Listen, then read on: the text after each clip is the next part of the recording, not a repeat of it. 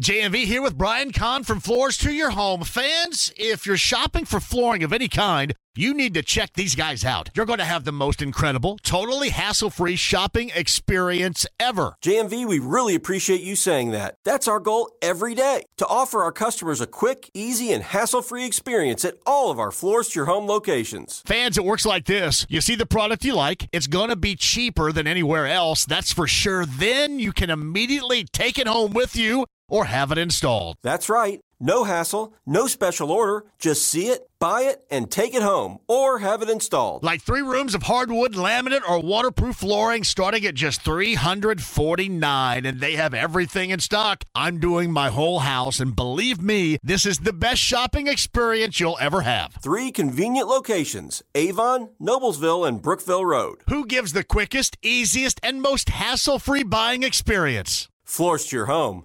That's who. Andy Moore, Automotive Group Hotline. Brad Spielberger, Pro Football Focus, is with us. How you doing, Brad? I'm doing great. How you doing? Oh, we're just, oh, woe is us around here as always. That's all we're talking about. Injury this, something's tweaked, something's ripped, something's torn, something's gone awry, always around here. Is that slep rock enough for you? Yeah, that sounds all right.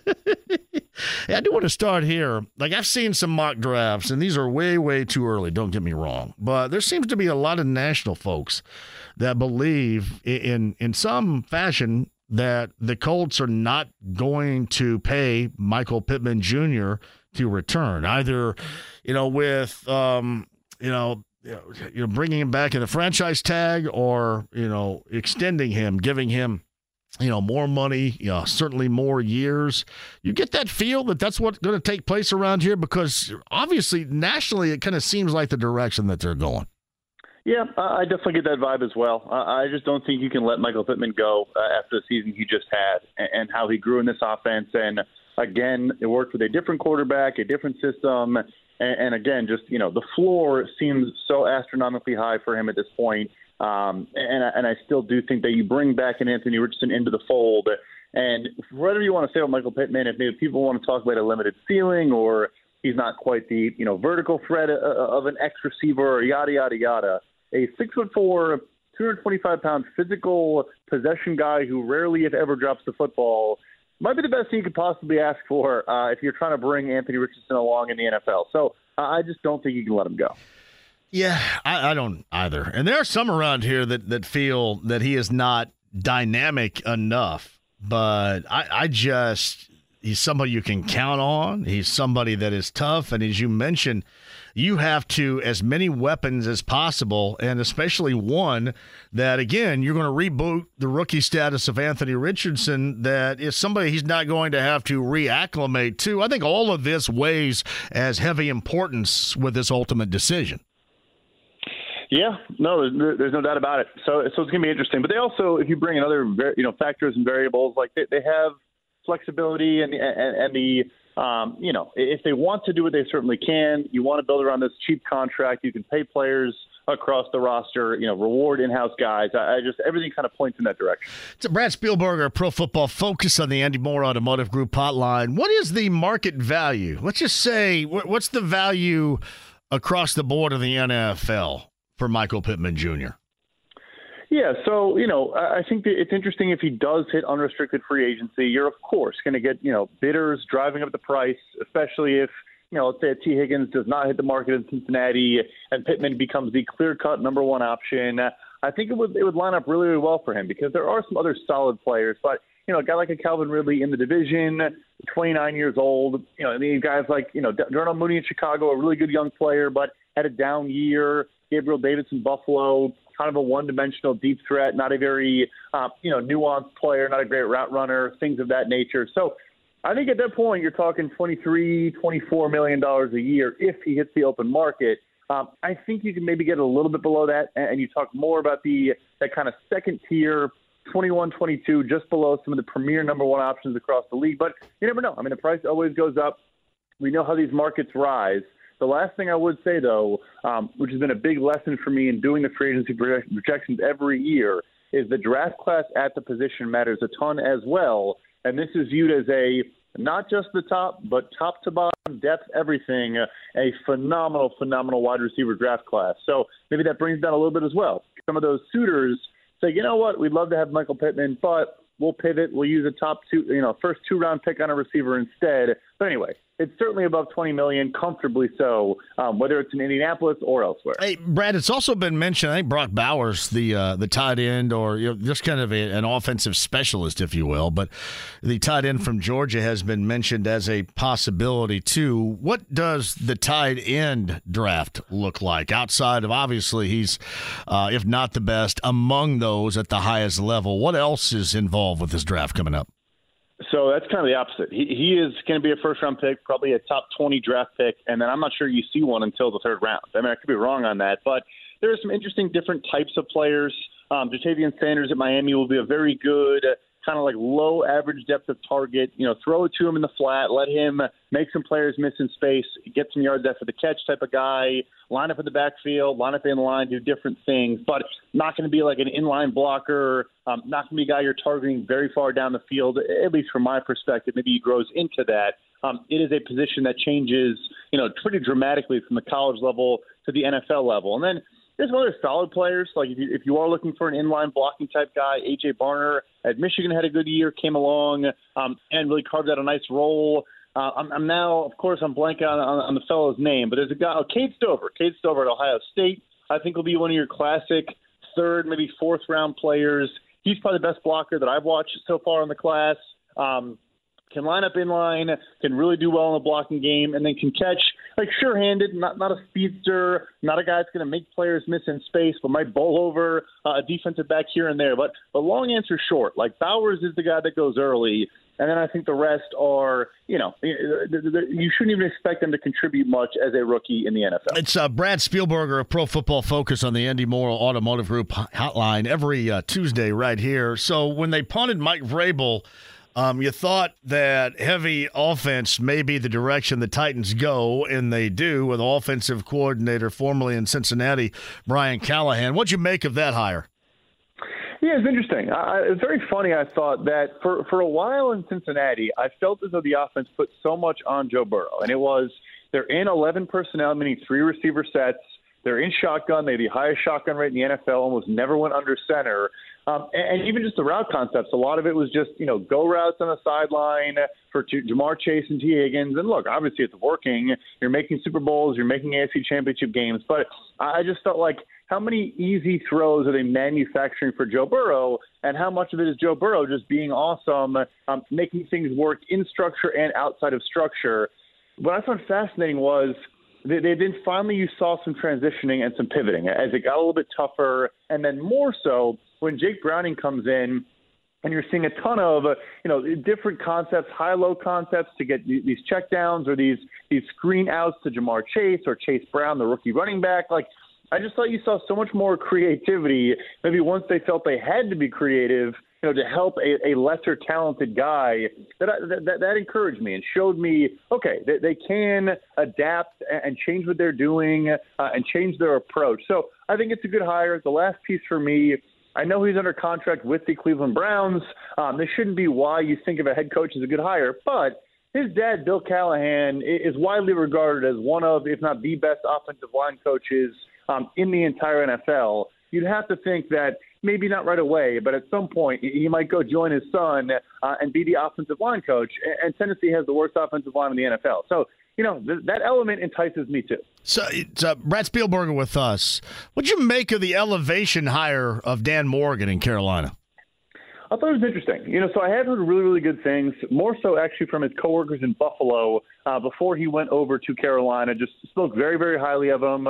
Everyone said he was going to be a future G M at some point in the league. Not surprised he became an assistant G M. And, you know, not purely a football guy. I think people see, hey, the former linebacker that wore a neck roll at Miami, uh, you know, t- top ten pick and was a good N F L player. They might think he's just football, football, football. What I heard is, no, he's open-minded. He wants to learn about, you know, analytics. He wants to learn more about the salary cap and roster construction. And, and so he's, I think, really cerebral and, and approaches it in a way where he does have his expertise and his skill set, which is, you know, evaluating and scouting talent, but also wants to build out a, a coherent front office, a, you know, a comprehensive approach. Um, I know it's going to be looked on poorly. People are going to say, oh, they just promoted a guy who, who was a part of drafting Bryce Young and yada, yada, yada. He was in Buffalo for great times. He was in Seattle for great times. This is a guy that went, came from two organizations that were contenders pretty much every year he was there. Don't just paint him as, you know, oh, he's been in Carolina for the hard times. Yes, he has, uh, but he also has done a lot of good in his N F L career. It's Brad Spielberger, Pro Football Focus on the Andy Moore Automotive Group hotline. So we thought maybe, and, and now obviously Brian Johnson done as offensive coordinator for Nick Sirianni in Philadelphia. Um, we thought initially maybe there was some interest in an offensive mind with the Colts and Jim Bob Cooter. Has that faded, or was there ever, ever any interest there in general? I, I saw a report there that, that it's not going to happen, like that particular connection. You know, obviously these guys are all, you know, interconnected and, sure. and have, you know, crossed paths. But I, I saw a report earlier today that that's not going to be the replacement there. I feel bad for Brian Johnson. I think he still probably is a rising star in this league and should get another shot. I, I feel like it's a scapegoating to a degree just because, you know, it's still Nick Sirianni's offense. And, and I know he was probably calling plays, but it was Nick Sirianni's offense. And Johnson's track record – I mean, the guy was an offensive coordinator at Utah when he was twenty-five years old. Um, a couple of years after graduating college, he was already calling plays for a, you know, a big uh, Power Five offense. So I think he'll work his way back through. His track record of developing quarterbacks is remarkable. Um, you know, J- Jalen Hurts, Dak Prescott, Kyle Allen back in college. Like every quarterback he worked with went on to do good things. So he'll, he'll be back. I-, I don't love the move there. I think it is, like I said, a bit of a scapegoating, but. Yeah, a big, big year for Nick Sirianni. I know he has the Colts connection. Uh, a lot of pressure on him in twenty twenty-four. It, it kind of seems like, too, and, and maybe I'm proven wrong, it kind of seems like most of the Colts staff will will stay together in this offseason. You feel the same way? Yeah, that's the sense I'm getting. Um, and, and also just, you know, when I do poke around and kind of read some of the good journalists that cover the team, that, that seems to be the case, uh, that they're going to keep the unit together, which which I think is certainly a good thing. I mean, at a high level, I thought it was cool, you know, of Steichen to be open-minded to keeping, you know, Gus Bradley in the fold, and then obviously his whole offensive staff and position coaches and all those people coming aboard. I, I mean, they did a great job, and I think that it'd be understandable if other teams start maybe poking around and they start to get poached at some point, especially Jim Bob Cooter, you know, called plays for Detroit like a decade ago at this point, um, obviously has a lot of experience, but I think this offseason they're probably going to stick around. So Brad Spielberger with us. So should the Niners be this weekend more concerned about the incoming, the inbound Lions or their own quarterback? It's a fair question. um, I will say for Brock Purdy, you know, it's a bit of an excuse, sure, but the weather I think really, really bothered him. And the, the forecast in San Fran is, is much better. I think it's low sixties. Uh, no rain and, and lower winds. So, I mean, yeah, Purdy was not good. He, he was late on some throws. There was that near interception over the middle um, on the ball to Brandon Ayuk that probably should have been picked off. He, he was bad. There's no question about it. But he, he made a lot of mistakes that just he hasn't made on film the entire year. So, so maybe he was just a little bit rattled. Um, you know, back in the playoffs, bad conditions, all of those things. And the Lions secondary, I mean, has just been getting absolutely gashed. I mean, Baker Mayfield. Uh, you know, threw, threw all over them in that game. Mike Evans was uncoverable.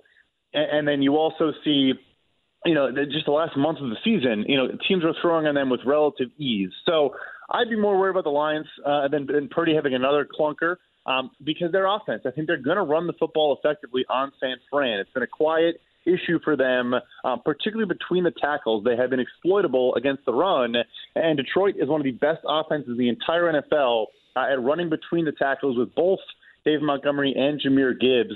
That'd be my concern if I'm San Fran. Is Detroit having these long, slow, sustained drives, which is what San Fran loves to do, um, and maybe Detroit kind of gives them a taste of their own medicine. So, Brad, the Bills get stiff-armed once again by the Chiefs. Um, moving forward to finally get over this particular hurdle, what needs to be done offseason-wise in Buffalo? It's tough. They were, I won't use the term all in, but they were pr- about as close to that as you could possibly be. I mean, this is an older roster. Uh, you know, a lot of guys, you know, Von Miller obviously injury related, but a lot of guys that were just kind of getting towards the end of the road for their careers that were making a lot of money. And now you got to figure some things out. You know, two starting safeties that are in their thirties. Are those guys going to be back? Tre'Davious White at corner gets hurt again. Uh, you know, and, and he hasn't been the same player since he tore his A C L a couple of years ago. Can you rely on him to come back and be a good player? they're in a tough spot. It's not a very good cap situation. They can obviously, you know, restructure some contracts and move some things around, but they need to hit on a bunch of draft picks, get younger across the board. Um, it's it's going to be tough. This was the window. Again, the window is Josh Allen's career, but this was a particular window um, where they kind of had a lot of good players, a lot of good pieces in place, and they kind of got to hit the reset button and, and start over a little bit. Uh, how ridiculous has Lamar Jackson been? And it just seems like uh, across the board on this roster, it seems like everything for Baltimore is coming together at a great time. It certainly is, but, but Lamar deserves a ton of credit. I mean, you still don't have Mark Andrews in this offense, who is by far his number one target. Um, Odell Beckham Junior's snap count came way down in that playoff game, so it really was kind of the rookie Zay Flowers show, a little bit of Rashad Bateman working his way back into the fold. Um, but Lamar was just so, so good running the football, um, and I hate that matchup for the Kansas City Chiefs. They are very poor against Russian quarterbacks. They're very poor, particularly um, unlike the uh, the Niners. They're bad defending the run to the edge, so off tackle or outside the tackles. The Chiefs actually have the worst run defense in the league. Um, the Ravens have the most rushing attempts in the N F L um, outside the tackle. So I think Lamar is going to have another, you know, maybe a hundred-plus yard outing on the ground, but he really deserves so much credit for the strides he's made. Throwing the football outside the numbers, down the field, over the middle, at the intermediate level. He is a deserving M V P, and all the narratives and all the volume stats and the passing and all that. He's a good, very, very good pocket passing N F L quarterback. He just he wins in different ways. So, you know, you see the, the Texans box score only only at one hundred fifty passing yards. Yeah, he was remarkably efficient, and they were up three scores late and didn't need to throw the football. He, he's been stellar. Conference finals. What are you thinking in both the N F C and A F C? Yeah, so so I really do think the Ravens are the better team here, and I think they're going to pull this one off. I mean, far be it from me to ever doubt Patrick Mahomes and the Kansas City Chiefs.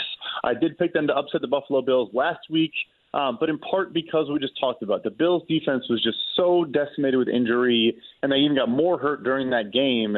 And then not to take away a playoff win, but Miami's defense was probably the most injured defense in the entire N F L. Um, before that Kansas City game, you're, of course, playing in a frozen tundra. You know, Tua Tagovailoa basically could not throw the football in those conditions. So I'm not going to say lucky or anything like that, but I think Kansas City's wins just lined up really nicely. They played some teams that were kind of reeling a little bit, um, and now they go to Baltimore, who has probably the best defense in the N F L, that are getting healthy at the right time, might have Mark Andrews back, might get number one corner Marlon Humphrey back, who did not play against Houston. They're just they're just a better top-to-bottom football team, but more so for me. We saw the Kansas City Chiefs offense the whole year struggled, and I I think they have found some solutions, but I don't think it's been a magical fix to their offense. I think they just played two very injured defenses. So give me the Ravens out of the uh, the A F C. The N F C matchup, I, I think, is going to be fascinating. I, I think this is probably the worst matchup the Niners could have gotten. Um, out of the rest of the N F C pool is the Detroit Lions. I mentioned not a good coverage uh, you know, team at all. They're not. They, they've been getting thrown on all year long, but one of the best run defenses in the entire N F L. And if they can stop Christian McCaffrey, and maybe Deebo Samuel doesn't play in this game and adds that element too, if they can stop them on early downs and put Brock Purdy in second and long, third and long, and force him to drop back and pass, maybe they can take advantage, get a turnover or two. Um, and like I said, I do like their matchup on offense. I think they're going to run the ball a bunch on San Fran. I, one final thing with you, Brad, too. Of the remaining head coaching vacancies, um, what's the inbound timeline, do you think, in, in filling these gigs that are still left over? I think the next big domino that'll have a, a massive ripple effect is I think uh, Jim Harbaugh to the Chargers is all but done. I think we are going to get that in the next twenty-four hours, you know, maybe even today. Um, and I think that just kind of settles things for the coaching landscape. It'll take him out of the Atlanta race. Maybe then it's Belichick, or they do go with one of these young offensive coaches. The rest of them, I think, are waiting on playoff teams. You know, I think um, in Washington, I still think Ben Johnson, the, the Lions O C, is probably going to be the guy. And then Carolina is fascinating. I'm starting to think it might be Dave Canales, who is the Buccaneers O C, who was in Seattle with Dan Morgan for about four or five years. There's a connection there. He was a great first-time play caller this year in Tampa. He helped revive Geno's career. Now he helped revive Baker Mayfield's career. Why wouldn't you bring him in to help revive Bryce Young's career? Um, I think that might be the hire there. So Brad Spielberger of P F F, what are you writing about? Tell the folks. Yep. So we're looking at, you know, we, we're talking all things free agency. We're looking at the guy that each team cannot afford to lose going into free agency. No surprise for the Colts, it's Michael Pittman. Um, but that, that'll be me in the next couple of months, is all things free agency. And then we'll pivot hard to the draft. And you and I have some great conversations oh, about yeah. you know, draft prospects to look at and, and guys that the Colts should target in the first couple rounds. All right. You uh, survived my Sleprockian attitude at the beginning, and then you ended with a pivot. That's well done out of you, Brad. Thank you. Thank you. Brad Spielberger of Pro Football Focus right there with us on the Andy Moore Automotive Group Hotline. Always good. Meantime, Andy Moore Automotive Group Hotline right now. Back at home for the first time in what seems forever, the voice of the Pacers, Bally Sports Indiana, Chris Denari joins us. Did it feel good to get back home? I sound like John Denver, the late, great John Denver, but it, did it feel really good to be back home again? Oh, there's no question. Uh, good news was, you know, it was, uh, you know, great to see my wife. And then uh, earlier today, uh, daughter-in-law dropped our two-year-old grandson by. I hadn't seen him in nearly two weeks. So, uh, yeah, it was it was really good. I mean, uh, twelve days, six games. I think last year we had a thirteen-day road trip. Uh, so that's, you know, almost two weeks you're away from home. So absolutely uh, glad to be home. And Uh, you know, would have liked to seen uh, another win or so. I mean, uh, two and four could have been three and three, uh, but now you have four straight at home. And and John, with without Tyrese Haliburton, at least for the first three, uh, these are four teams that the Pacers are uh, three and twenty-two against Ugh. in the last three years. I mean, uh, you know, Denver's got about a seven-game win streak. Phoenix, I think, has won five straight against the Pacers. Uh, Philly has won seven of eight, but Indiana beat them uh, earlier in the year. And then Memphis uh, has has had a good uh, winning percentage against the Pacers. So uh, good to be back home, though, and uh, excited tonight to see uh, Pascal Siakam play his first game here. Hey, Chris, what wanker made up this schedule? I mean, how do you – seriously, how do you go out west for six games and then come back home and get Denver and then go back-to-back with Philly and Phoenix? I mean, seriously, somebody needs to be kicked in the junk for that.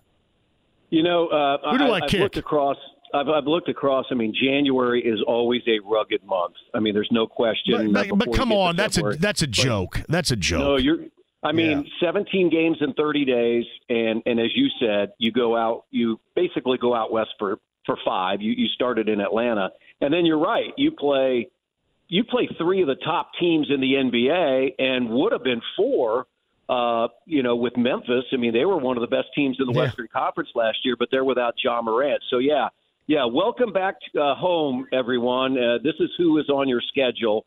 Uh, on Tuesday, Thursday, Friday, and Sunday. Let's just say, though, normally I, this is like the toughest that you play of any of the road games. They say, and you've said this before, too, yeah. that you get home, and that is the toughest to get reacclimated to. And then the N B A gives you that. That just seems like – I'm not going to whine. It sounds like I'm whining and crying about it, but it, it seems – pretty unfair, to be honest with you. So no. I mean, it, we we've said this over the years. I mean, this first game is almost like you're still on the road. Sure. Uh, we we spent the night in Phoenix, which I like because you you were able to get a, a you know pretty much a full night's rest. Then we were up early tomorrow, two hour mountain uh, time zone difference. I think I walked in the door about three or three fifteen. But I, I felt like that was better than getting home at six or seven in the morning because that's usually what happens. Uh, when you come back from the West. So, uh, you know, we'll see how, how they respond tonight. Uh, they had a, they just had a, a, a walkthrough here at Gainbridge Fieldhouse and tip off in a couple hours. So, Chris Denari, Bally Sports Indiana's got you covered later on tonight with the Nuggets and with the Pacers. I, I Quinn referenced it on Friday in Portland with, you know, that, that layup and then the foul and then Haliburton looking a little bit gimpy. Did you think maybe at that moment that it could have taken the type of path that it does? And I'm trying really, really hard not to get freaked over this, but maybe it's just more so of a bummer than it is anything else. But did you think at the time maybe, especially after you didn't see him play on Sunday, that it could be more prolonged as it is right now with Tyrese Haliburton?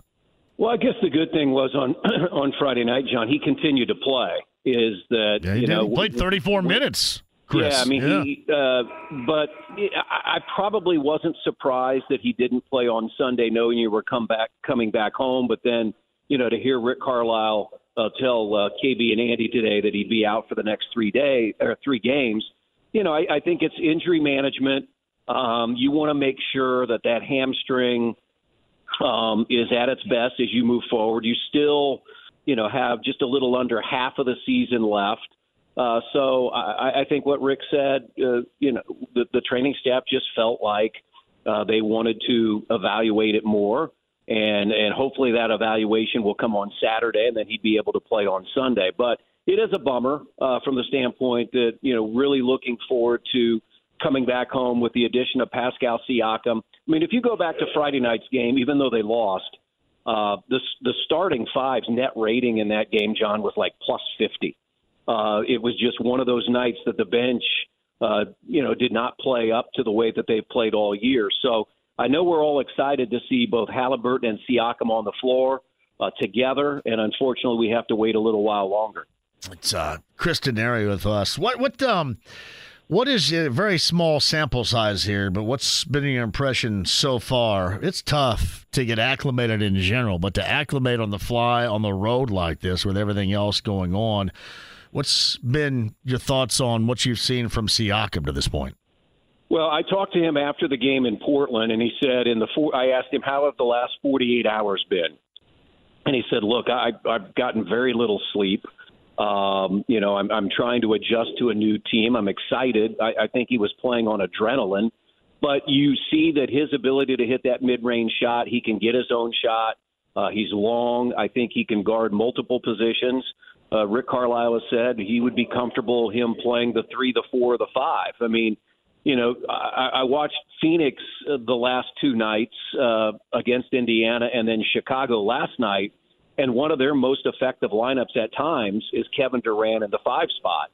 And I think, um, you know, I think you could see Pascal Siakam at times maybe playing that small ball five behind Miles Turner. I mean, you have a lot of depth there with Jalen Smith and Isaiah Jackson, but it just gives the coaching staff uh, a, a lot more options to work with. So I, I think he'll be fine.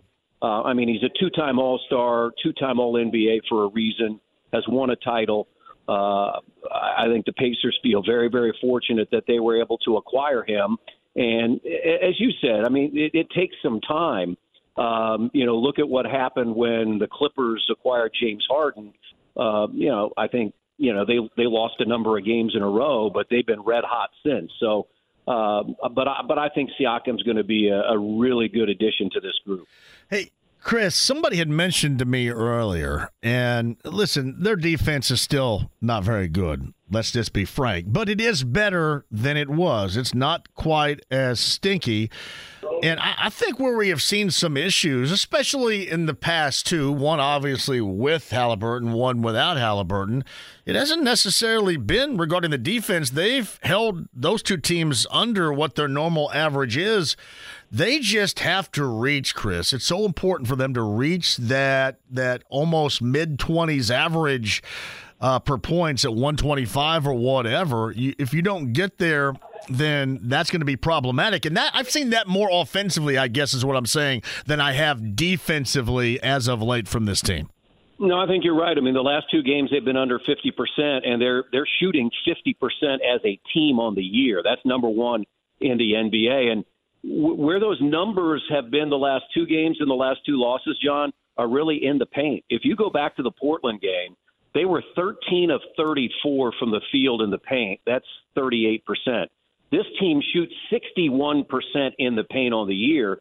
And then you look back at Sunday's game, uh, they were they were good again from three-point range, but it was it was around the basket um, that they didn't finish. So you're right. I mean, we, we can always talk about the defense, but if you pull out the last fifteen or sixteen games, John, they're right around fifteen or sixteen in the N B A as far as net rating, defensive rating. And that's good enough for this team to win games. But but you're right. They, you know, they've got to get back to, you know, putting points on the board. And, and that's the one number that you can look at when you have Tyrese and you don't have Tyrese.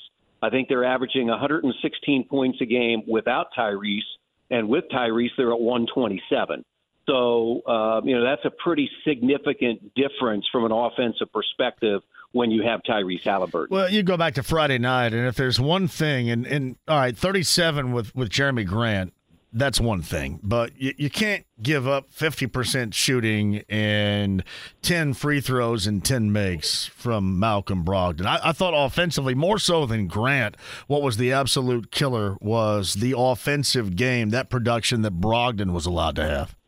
Yeah, I mean, he, he had two really good games against the Pacers this year. Uh, when you look back at what they did back in, in November here at Gainbridge Fieldhouse. And, you know, sometimes it's it's interesting, John. Sometimes teams are, you know, certain teams are bad matchups. And, and I, you know, looking at the two games, the, the way they were played, uh, Grant and Brogdon played really, really well in both games. And the Pacers didn't have answers for either of those players uh, defensively. So, Uh, probably a good thing. I think Rick Carlisle said that after the uh, after the game in the press conference Friday night. He goes, "Glad we don't play Portland again because they've been a bad matchup." Yeah, I mean, it's just that that was bad, and then you know, obviously, you lose that game, and that was a bummer. You're so close against Phoenix on Sunday, and besides trying to just isolate Buddy defensively late, which Frank Vogel and company got done, and they have three dudes to do it, don't get me wrong, but they got that done.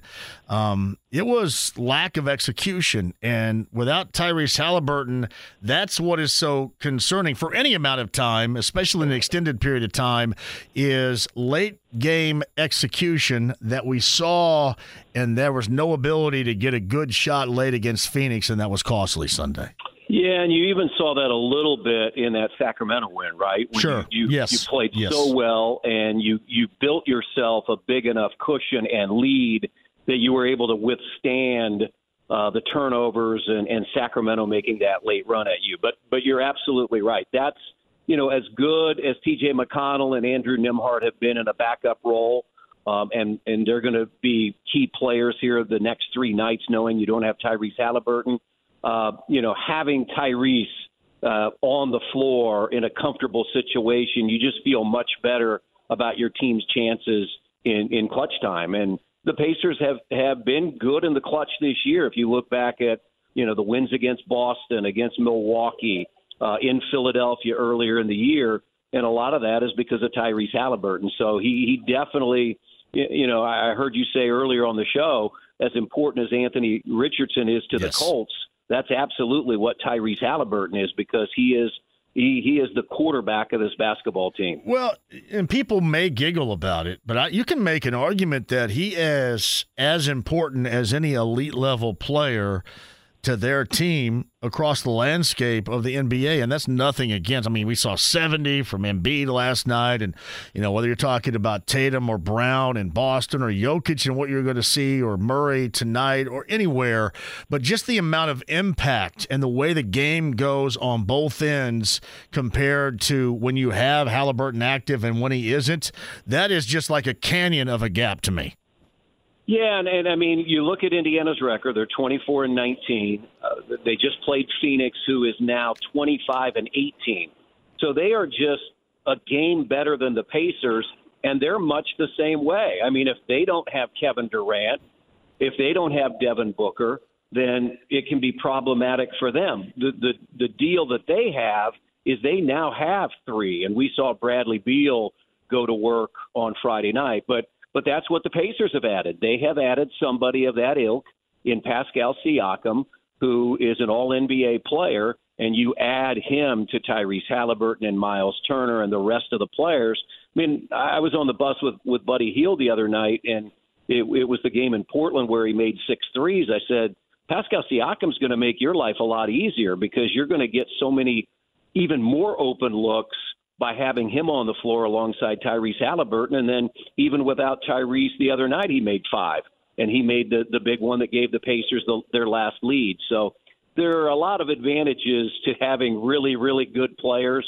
And, you know, that's what the Pacers definitely added when they got uh, Pascal Siakam. It's uh, Chris Denari's got the call tonight, Bally Sports Indiana here with the uh, Nuggets and the Pacers. So let's say last time out in Denver as they were embarking on that West Coast road swing. It was a very winnable game. And, I mean, you had, you know, Jokic goes for twenty-five, Murray for twenty-five, Gordon for twenty. But to me, the difference maker was Michael Porter Junior And because he was nearly automatic from distance, seven made threes out of eleven attempts that you would really not want to see happen coming up later on tonight. Yeah, I've looked at all their, their guys, and, you know, they, they're playing really good basketball right now. They're third in the West, and and all of them are are in their last five to ten games have much higher numbers uh, than they've had uh, in their previous ten, and that's Jokic, and that's Michael Porter Junior, that's uh, K C P, Kentavious Caldwell-Pope, uh, Gordon, uh, Murray. I mean, they all are significantly up. So they they they're a very good team. The the one area that they've been hurt, uh, but they've got good enough starters, is their bench. They're the twenty-eighth bench in the league as far as scoring is concerned, um, and, and that's where I thought the Pacers really took advantage of Denver uh, early in this road trip. But again, they've got a two-time M V P. Jokic is coming in off a forty-two point game. Um, you know, this this is a very, very good team, and there's a reason they won the title last year. Yeah, no doubt about that, too. I, I tell you the other thing, and I, they are so good with their, their starting five that I don't know how likely that it is, but it seems like if you got to their bench, let's say, for example, you get their guys in foul trouble, that's, that's where their Achilles heel can be. Because they got, I, I know they have a couple of guys, but nothing really spectacular coming off that bench, and I think that's ultimately how you get to them if you do get to them. Yeah, no question, and and it, it, the, the Pacers bench has been so good all year. I mean, they average uh, fifty points per game. That's number one in the N B A. That's why, uh, you know, to see the bench struggle as they did in Portland, I think if the bench would have played even a little bit better, uh, the Pacers, even with Grant and Brogdon putting up big numbers that night, I think the Pacers would have won that game because the, the starting five did more than enough to win that game. But, yeah, it's, uh, you know, hopefully the Pacers can take advantage of that tonight. Uh, and, uh, you know, I'm excited to see Pascal Siakam. I think the fans are excited uh, to see him in this building. And uh, I, I'm sure he's gotten some rest, uh, hopefully, in the in the last forty-eight hours, unlike the first forty-eight hours after he was uh, picked up in the trade. Yeah, you do. You want this to work out so bad. Hey, any news regarding Andrew Nembhard tonight? I know that that was a question mark going in. I haven't seen anything as of late. Have you? No, I have not. I since I'm doing this interview, I did not go in uh, for oh, the presser with, with Rick. So, but but somebody's going to have that posted on social media here. So.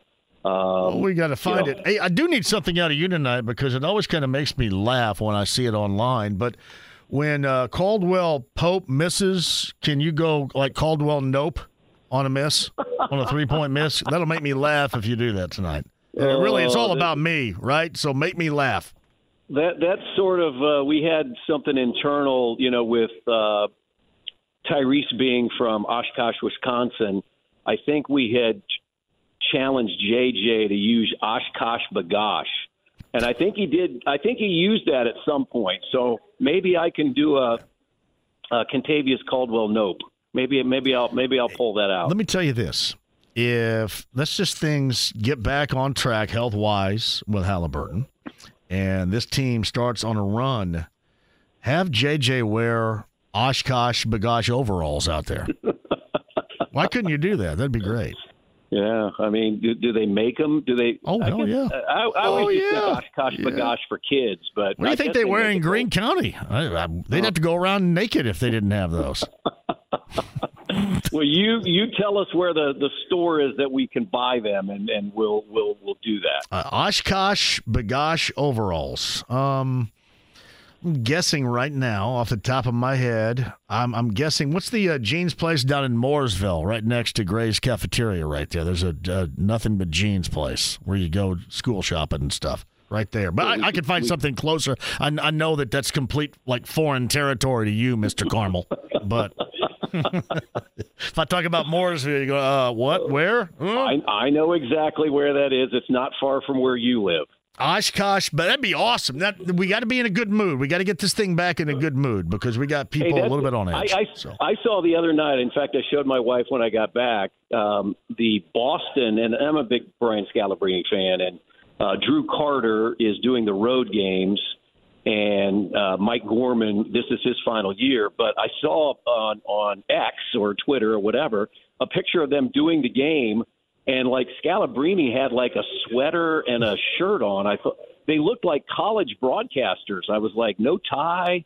Um, it, it was interesting. So, I, so, but I don't think we could get away with the Oshkosh Bagosh uh, um, wardrobe. What did I got to sell you guys a sponsorship? I get you guys a sponsorship for that. Get those guys moving right now. You can uh, during the free throw. You know the uh, you know, uh, this free throw brought to you by Oshkosh Bagosh. Get right back to the play. Right. Hey, by the way, how do people how do people respond? Do you get? Does anybody ever bring up the fact when you go to a, a short commercial during free throws? Oh, you mean the squeezes? Yeah, the squeezes, yes. No, nobody really responds. Okay, I I'm mean, just curious.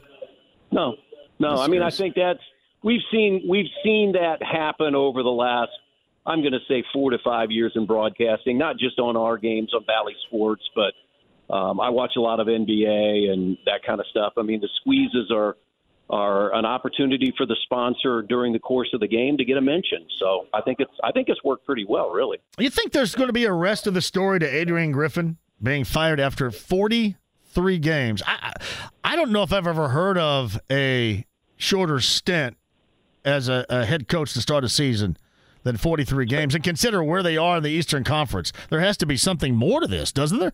Well, especially when you're thirty and thirteen, right? Um, I think David Blatt got fired, but he got a full year in Cleveland uh, before he got fired. Uh, you know, we we were just talking about that. I, I'm sure that Mo Cheeks going- got fired in Detroit um, after fifty games, and then somebody brought up John Beilein with the Cavs, lasted oh, fifty-four. Yeah. yeah, that wasn't very long either. Um, I'm I'm sure. That going one and four against the Pacers did not help this cause. yeah, well, yeah. I'm gonna I'm gonna say that January first and January third back to back, when the Pacers went to Milwaukee and won, um, because it had the Bucks players, management, fans, everybody talking to themselves. So it's unfortunate because uh, I mean, thirty and thirteen, you've got one of the best records in the N B A, and, and you don't even make it to the All-Star break. I mean, it's it's too bad and. Uh, I, you know, he, he'll bounce back at some point. And he was a longtime assistant, a wonderful player in the league. Got a son playing in Atlanta for the Hawks. So, uh, but but it is it's crazy to know that after forty-three games, he's done. Maybe he wanted like something better than a, a Y M C A type of player that they have on the end of their bench. That's Giannis's brother. that, I'm telling you, Chris. I'm sorry. He's awful, and I know why he's there. He's awful, awful. Terrible. But the other but the other Adetokunbo is pretty darn good. He's really good, yes. I, I guess, yeah, yeah, that's yeah, good compliment, right? But, man, yeah. when he gets out he, he gets out there and you go, wait a minute, I don't know if you would get picked at the hyper. Oh, no. So, anyway. You know you know what's interesting? Yeah. I showed when I got home last night uh, uh, with Embiid going for seventy, there was a picture that popped up when he was fourteen years old and how – scrawny and skinny Joel Embiid was and what he looks like now. Yeah. So it prompted me to get a picture of Giannis when he was a rookie. And I showed it to my wife, and she's she knows who Giannis is and watches, but and she goes, "That's the same guy?" I go, "Yeah." I mean, it's amazing, you know, what happens when you get to the N B A and, you know, just how much stronger you get and how your body develops. But by the yeah. way, Wes Johnson says Ward's Apparel was his first job in Mooresville. That's what I was trying to come up with. The place for jeans, and I would guess Oshkosh Bagosh for J J. All right. One of these days. All right. You guys um, getting going at six thirty, right? six thirty pregame, uh, seven o'clock, Quinn and I will be on, and hopefully uh, postgame we'll be talking about a Pacers win. Hey, welcome back, man. Good to be back hey, home. Glad to be home. Glad yeah. to be, I had to remember how to drive home. You know, I mean, I hadn't driven for like two weeks, so... Got in the car and it, you know, just said, okay, we're going home. Yeah, get that crowd going tonight, too. I know a lot of people were going. Man, everybody was, like, anticipating it, and there was a little bit of cold water splashed on it today. But, man, these are important. Yeah, like, you just don't want to end up losing, like, eight of nine with all this. So Just be nice to get a couple here. Maybe a little crowd enthusiasm will help this group. So absolutely, absolutely. All right, buddy. Well, as always, great to talk with you. Glad we're home, and we'll do it again. All right, Andy Moore, Automotive Group Hotline. He always brings level-headed thinking to this show, hence the sportscaster of the year in the state of Indiana, Greg Rakestraw, joining us now. Hello, Greg. Hello, my friend. How are you? Level-headed commentary is finally here. Thank you for saving the show. I am the calm zen center of the three o'clock hour. Oh, man, I'm just going from one side to the other. Seriously. I'm like Tony Montana and Scarface. I'm just diving into that big pile on the desk right now. So, yeah, Friday, I'm, oh, my gosh, this is so great. And now, you know, I'm on the other end of the spectrum. Now I'm really down regarding Tyrese Haliburton. So you got to lift me up. So give me some Sycamore love, won't you? Lift me up. Uh, the Sycamores are fantastic. They got a vote in the A P poll yesterday, buddy. Hey, do you know who voted for them? You? No, I would have. I just don't get a vote. They don't trust me to vote like that. I'd vote no, for them every uh, year. Mike DeCourcy, Mike LaPresti, somebody else in the state of Indiana that has ties. I don't know. Do you know how many votes the A P has for college basketball in this state? Uh, on this state, no, but those are two of the guys that I would assume might have access to them that could be voting from the state of Indiana. I'm not sure if I think Zach Osman would qualify. Not sure if he's a voter. Um, I'm sure there that maybe Sam King would get that nod, but I don't know how many voters they have off the top of my head. No, sir. All right. Well, if it's DeCourcy, we need to have him on the show. We got to celebrate that vote somehow, some way. So uh, he's in Noblesville. He's available. Well, I saw him before the Pittsburgh game rocking a bunch of Steeler gear down there at uh, Lucas Oil Stadium last month. I said, hey, you look really he, good he, in all that he, gear. He is a Pittsburgh native. And he is not an N F L beat writer, so he's allowed to be a complete and total homer for his Pittsburgh Steelers. No That's doubt okay. about that. Yes, no doubt. Um, all right, so I, I'll get to Purdue, Michigan later on tonight. We'll get to that. I U and their situation right now. They have Illinois on the road coming up on Saturday. But what'd you make? I U, Murray, which is a very tough place to play. They, Murray State was good in the Mo Valley so far, not so good with an overall record. They survived that. And uh, you're going to get part two coming up here really soon with a very good and injured player back, Bradley Brave squad. Are you not at the Holman Center? Uh, you know, the thing that strikes me about Indiana State as of late and in the very near future coming forward is the amount of national television run they are getting, whether it's E S P N two or E S P N U or E S P N U. Uh, their, their game last week was part of the Valley package on, you know, Uh, Bally Sports Indiana. So the fact that they are getting attention and love from their league is something that I very much like to see. And again, I, I think maybe they have wiggle room for, say, a loss, not much more than that, or they would have to run the table and win Arch Madness to be a tournament team. But if they can be a tournament team, or if they can somehow steal an at-large bid, I think they're largely in the same conversation. I think they're on that eleven or twelve seed line, and I absolutely think they can be a team that can shoot their way into the second weekend of the N C double A tournament. John, they lead Division One in three-point percentage as a team at just under forty-two percent. They're a team to be dangerous in March. Just have to make sure they find a way to get there. Well, they, they got a really good combination, and you know they can go they can go low, but by and large, their offense is geared and fueled by the three point shot. And when yep. that's going down, and and they you know dial down the turnovers, they can be as dangerous as anybody else. I would agree with that. Uh, and again, that tends to be the way of so many teams these days. You know, it is. It's. I had a game where I U P U I played Oakland, and Oakland had a, a grad transfer from Hillsdale, which is Division Two, and I think he was averaging taking nine threes per game. This is not their team. This is an individual player. I did the math in terms of minutes played per game. He played about thirty-one and a half minutes a game. So that meant he was taking a three-point shot every three and a half minutes. One player. That is simply that is simply the nature of the beast these days in college basketball, and it is an outlier when you have a team that is that is a not a great three point shooting team, or a team that doesn't make uh, or even take a, a lot of three-point shots. It's it's it's everybody now. It is truly a math equation. Indiana State tends to do it better than most. Yeah, yeah, and and, and again, I've always said three's better than two. So it, make no mistake about that. Even somebody from Greene County would understand that. Greg Rakestraw is with us. Michigan, Purdue, Peacock coming up later on tonight, nine o'clock. Um, we, we saw the Boilers just kind of do what they did at Iowa and, and roll on the road. You get Michigan at home coming up later on tonight, and you don't overlook anybody. But um, raw meat, I'm assuming, is probably yep. what the Wolverines look like for the Boilers tonight at nine. You know, I think there'll be a team or two that will give Purdue some fits at Mackey Arena at some point in time this year. I don't think Michigan is that team. They obviously went out and took care of business. Um, you know, a little revenge on Indiana for Indiana sweeping them last year. Uh, and then with uh, uh, just, again, taking care of business at Iowa over the course of the weekend, uh, this is one of those that, uh, given the way Purdue has been playing overall, given the experienced nature of that team, you just kind of get the impression that, uh, again, this is not a night where Purdue should seriously be threatened. So, Greg Rakestraw on the Andy Moore Automotive Group hotline. I will fast forward to uh, three o'clock on, on Saturday. Is this the final regular season? I mean, are, are all these matchups now with anybody that has a ranking next to their name, is it a must-win situation for the Hoosiers moving forward? You've got to find a way to beat actual N C double A tournament teams.